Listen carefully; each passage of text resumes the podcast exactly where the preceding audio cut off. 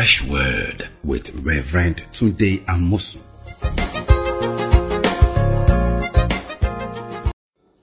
Welcome to our time together in the Word of God. And today I would like us to talk about what is the most important thing you can do. I mean, the best, the highest thing you can do. I mean, toward your spiritual life, toward God as a human being relating with God. And the answer is quite glaring, but you know, we don't see it in that way. But let's look at John 3.16, the commonest verse in our Bible. All of us know John 3.16. It says, For God so loved the world that he gave his only begotten son, that whosoever believes in him should not perish, but have everlasting life. Now, that verse tells us the greatest thing God ever did for us. Yeah. He sent Moses, he gave the law, gave the prophet, but the greatest thing God ever did for the whole world, that He sent His Son, His only begotten Jesus Christ. And that same verse also tells us the greatest thing we can do is to respond to the greatest gift from God. And He said that whosoever believes in Him should not perish, but have everlasting life. So from that verse, we can deduce the greatest thing we can ever do I know people have different things they think about the greatest thing you can do toward God. Maybe it's praying, maybe it's fasting, maybe it's thinking, maybe it's whatever it is you think. Maybe it's, you know, have a vision or have a super dream or, or, or whatever people think or getting married or what's the greatest thing you can ever do with your life? That verse tells us that the greatest thing you can ever do with your life is to believe. Because when you believe, you should not perish. Not that you may not perish, but you should not perish. When you believe, you will not perish and you should not perish. And then you're going to have everlasting life. Let me show you some more in John chapter 3, the same chapter 3 we just read. Listen to this, verse 36. He who believes in the Son has everlasting life. And he who does not believe the Son of God shall not see life, but the wrath of God abides on him. Oh, did you hear that? It's saying simply thus that your believing will help you to see life. And you know, life is the biggest thing. Even in the Bible, God said, I put before you life and death, blessing and cursing. It is in life that the blessing is. And he said, when you believe, you will see life. You don't believe, you will not see life. Rather, you will see and experience the wrath of God, the great anger of God. You know, that sounds really weird. People think, oh, mean, I mean, you mean, you mean, you mean that's what you have to do to invite the wrath of God? Uh, if you remember, Jesus got really angry or exasperated because of a particular event that occurred. And, and, you wonder why Jesus did that kind of reaction. I mean, you, you think, was Christ overreacting over that matter? Jesus was not overreacting. Let's look at the story. It's when the, the, a man had a son that was with uh, epilepsy or, you know, had a problem with seizures. And uh, they brought the boy to the disciples of Jesus. When Jesus went to pray, some of his disciples, rest disciples were down and they the man brought his son to these disciples and they could not cure him according to him. So when Jesus came up now, the man ran to Jesus uh, and he said this to Jesus when he saw Jesus. Look at verse, that's Matthew, sorry, Mark chapter 9, verse 16. And he asked the scribe, what are you discussing with them? Then one of the crowd answered and said, teacher, I brought to you my son who has a mute spirit. And whenever it seizes him, it throws him down, it foams at the mouth, gnashes his teeth, becomes rigid. So I spoke to your disciples that they should cast it out, but they could not. Look at Jesus' response.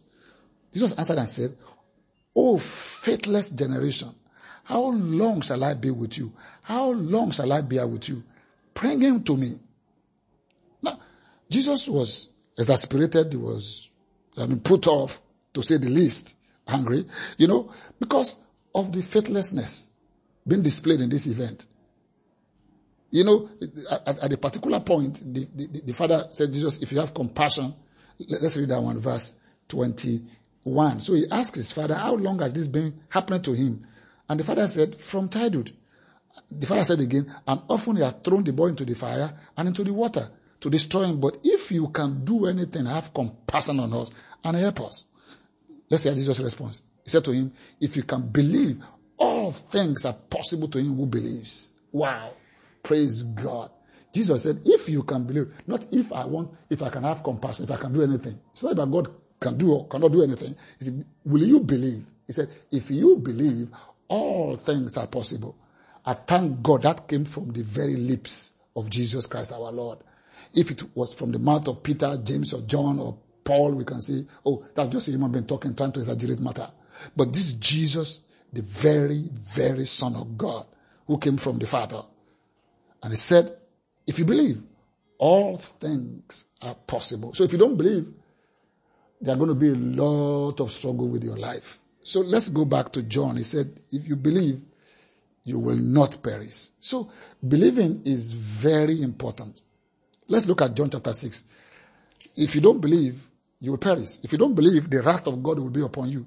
So the great thing, the most important thing you can do as per your response to God is to believe. Uh, uh, some of you will wonder where I said when I say God, and you are wondering whether that's really true. Let's go to chapter 11, the book of Hebrews, in verse 6. He said, But without faith or without believing, it is impossible to please God.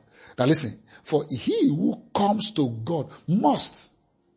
So it's more than a commandment. He must believe that he is, and that is a rewarder of those who diligently seek him. He said, He who comes to God must believe. He must believe. He must believe. Not he may believe, or he should try to believe. You know, when Jesus told that man, if you believe all things are possible, see, the man burst out in tears and cried out, Lord, have mercy on me. Help my unbelief. Praise God. So this is important for us to know that doing the believing, believing is an act, is the greatest act you can do if you don't want to perish and if you want to have life. Let me show you that. Somebody say, is that what is required? Maybe let's read uh, some more. Let's go to John chapter 6. Uh, uh, Jesus, after feeding the crowd, they came back to come and look for him. And Jesus said this to them that uh, they're just looking for him because they want, to, they want to eat the bread. So the crowd now asked Jesus in verse 28, John 6, 28. Then they said to Jesus, what shall we do that we may walk the works of God? Did you hear that? He said, what shall we do that we may walk the works of God? Let's hear Jesus reply. Jesus answered verse 29 and said to them, this is the work of God. Not, not a work. This is the work of God that you believe in him whom he sent. Whoa. So, what is the work of God that you can do with your life? I said, you know, you give to you know, the poor, you travel to Jerusalem, you nice to people. no. Jesus said, this is the work of God that you believe so if you don't believe, you are lazy. And are not doing any work as far as God is concerned. Interesting. This is the work of God that you believe. So if I don't believe, as far as God is concerned, I'm not doing anything. I'm not doing the best work. The best work is to believe. Now, now, now, somebody said, ah, you know, just keep the commandments. That will be okay for you. Hold on. In the Old Testament, they were given 10 commandments. So what you are asked to do under the law before Jesus came, the greatest thing you can do is to obey the Ten Commandments. everything else hangs on that. If you don't obey Ten Commandments before Jesus came, it is. You are out of order. Did you hear me? I said you are out of order. You cannot walk in the light and enjoy that. Now, under the New Testament, we have uh, a new commandment. Let's hear from First John chapter 3. You see, obedience is what you are asked for under the law of Moses. If you were living in the land of Israel before Jesus came, what they will ask you is your obedience to the Ten Commandments. Now today, what is God asking you? Let's go to First John chapter 3. Look at verse 23. And this is his commandment. This is in the New Testament now. That we should believe on the name of his son Jesus Christ and love one another as he gave us commandment. See that. This is God's commandment now. He said that we should believe on the name of his son, Jesus Christ, and then love one another. Now, if we don't believe, we cannot be part of the family where we can love one another. So when we believe, we are now pleasing God under the New Testament.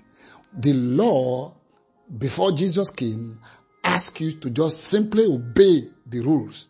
But in the New Testament, God is commanding you to believe. So now you, if you don't believe, you are breaking the order of God. Just like if you don't follow the Ten Commandments under the Old Testament, you are out of order. And you, you, you could not enjoy the blessing of God. God will say that if you keep my commandment and do this, I will bless you. Now today, the commandment you have to keep is to believe. Let's hear it one more time. First John 3, 23. And this is his commandment that we should believe, that we should believe on the name of his son Jesus Christ and love one another as he gave us commandment. So believing, that's why when Jesus came in Matthew, Mark, Luke, and John, he was always asking for people to believe. He was not asking them to keep the Ten Commandments. He was not asking them to keep all the rules and regulations of washing your hands and co. He would always tell them, your faith has made you, has made you whole. When he, when he, when he was here, when he saw faith, he was, he was surprised. He, he loved to see faith. And, you know, in his hometown, the Bible said they could not do anything there because of their unbelief. So when you come to Christ today and you want to relate properly with Christ, the work that God is asking you to do is to believe. Believe. Jesus said to Martha, if you believe, you will see the glory of God. So we are dealing with righteousness that comes from faith now. This is important. You see, when you have faith in Christ, that's what gives you the right to the blessings of God. Under the law of Moses, when you obey the commandment, then you will have the right to the blessings. But under the new, when you believe Jesus Christ and His word and His promises, then you have the right. So our righteousness does not come from the law and obedience to the laws now. It comes to the obedience of faith or believing in Jesus. If you don't believe, you cannot see the glory of God. If you don't believe, you cannot please God. And if you don't believe, you cannot experience everlasting life. So believing is important. Now, let's talk about this believing in some deeper dimension. Now, how do you live life of believing? How do you live life of believing? I want to show you that there are two parts to this believing. If you are going to live life, see there's believing and there's believing. Let's go to John chapter 4. It will give us more light about that believing. Let's go to chapter 4. John the Gospel of John, chapter 4. We're going to read a story that will give us the, the intricacy of believing. How do you believe well and go on with God? John chapter 4. It was a story about a royal man who came to, an official that came to Jesus. Let's start from verse 46. So Jesus came again to Cana of Galilee, where he had made the water wine. John 4, 46. And there was certain nobleman, a royal officer, whose son was sick at Capernaum. When he heard that Jesus had come out of Judea into Galilee, he went to him and implored him to come down and heal his son, for he was at the point of death. Then Jesus said to him, unless you see signs and wonders, you'll by no means believe. The nobleman said to him, Sir, come down before my child dies. Jesus said to him, Go your way, your son lives. So the man believed the word that Jesus spoke to him and he went his way. And as he was now going down, his, his servant met him and told him, saying, Your son lives. Then he inquired of them the hour when he got better. And they said to him, Yesterday at the seventh hour, the fever left him. So the father knew that it was at the same hour in which Jesus said to him, Your son lives. And he himself believed, and his whole household, they all believed. Now, if you look at that passage we just read, the word believe was mentioned three times. It was mentioned first in verse 48, then verse 50, and then verse 53. Verse 48, let's look at that believing there. Then Jesus said to him, unless you see signs and wonders, you'll by no means believe. You know, this man had a sick child and said, Christ, please come and come and heal. And Jesus said, you know, you have it in total reverse. Until you see, you will not believe. That's our problem as human beings. Our believing is based upon what we see. Like Thomas said, if I don't see his side that was wounded and his hands that was pierced, I will not believe. He said, I want to see. And you know, Jesus replied to Thomas, he said, come, put your hands there. I said, he said, My Lord and my God. He said, Do you now believe because you see? He said, Blessed are those who don't see but believe. See, you see, as people in the world, they have to see first, then they believe. But we that are blessed people of God in the family of God, you're to have to believe, then you will see. Jesus said, if you believe, you will see the glory of God. We don't see first and then believe. In this new order, which is the most important thing you can do with your life is to believe. You have to believe without seeing. Then you will see it after. But you have to believe first. See, your believing does not require to you to see. It requires you only to hear. Bible says, how shall they believe if they have not heard? So it's not about saying, you have to hear. Believing has to do with hearing. That's why I like the word believe in Yoruba. I like the word. You see, when you look at the word believe, which is Yoruba means bagbo, that means that's accepting what you hear. That's bagbo accepting what you hear. So in the word believe, there is acceptance of what you hear, not what you see. So Jesus said, unless people see signs and wonders, you will not believe. And, that, and that's the lot of the human race. That's why they struggle so much. Until they see, they will not believe. But God has designed you to believe first, then you will see. Now, when Jesus told that man that your son will live, he said, my son, don't be sick. He said, Jesus said, go your way, your son lives. Now, the son was not there. It was Jesus and the father that was talking. When Christ said to the woman, go your way, your son is alive. You know, Bible says, look at verse 50. So the man believed the word that Jesus spoke to him and he went his way. Now, see, a, the man had to believe the particular word that Jesus said about his situation. See that again? The man had to believe the particular word that Jesus said about his situation. He didn't just believe anything generally. Jesus said, your son, go your way, your son will live. And Bible says, the man believed the word that Jesus spoke to him. And if he believed it, he went his way. Jesus said, go your way. See, when you believe Jesus' word, you will act accordingly. Jesus said, go your way, your son is alive.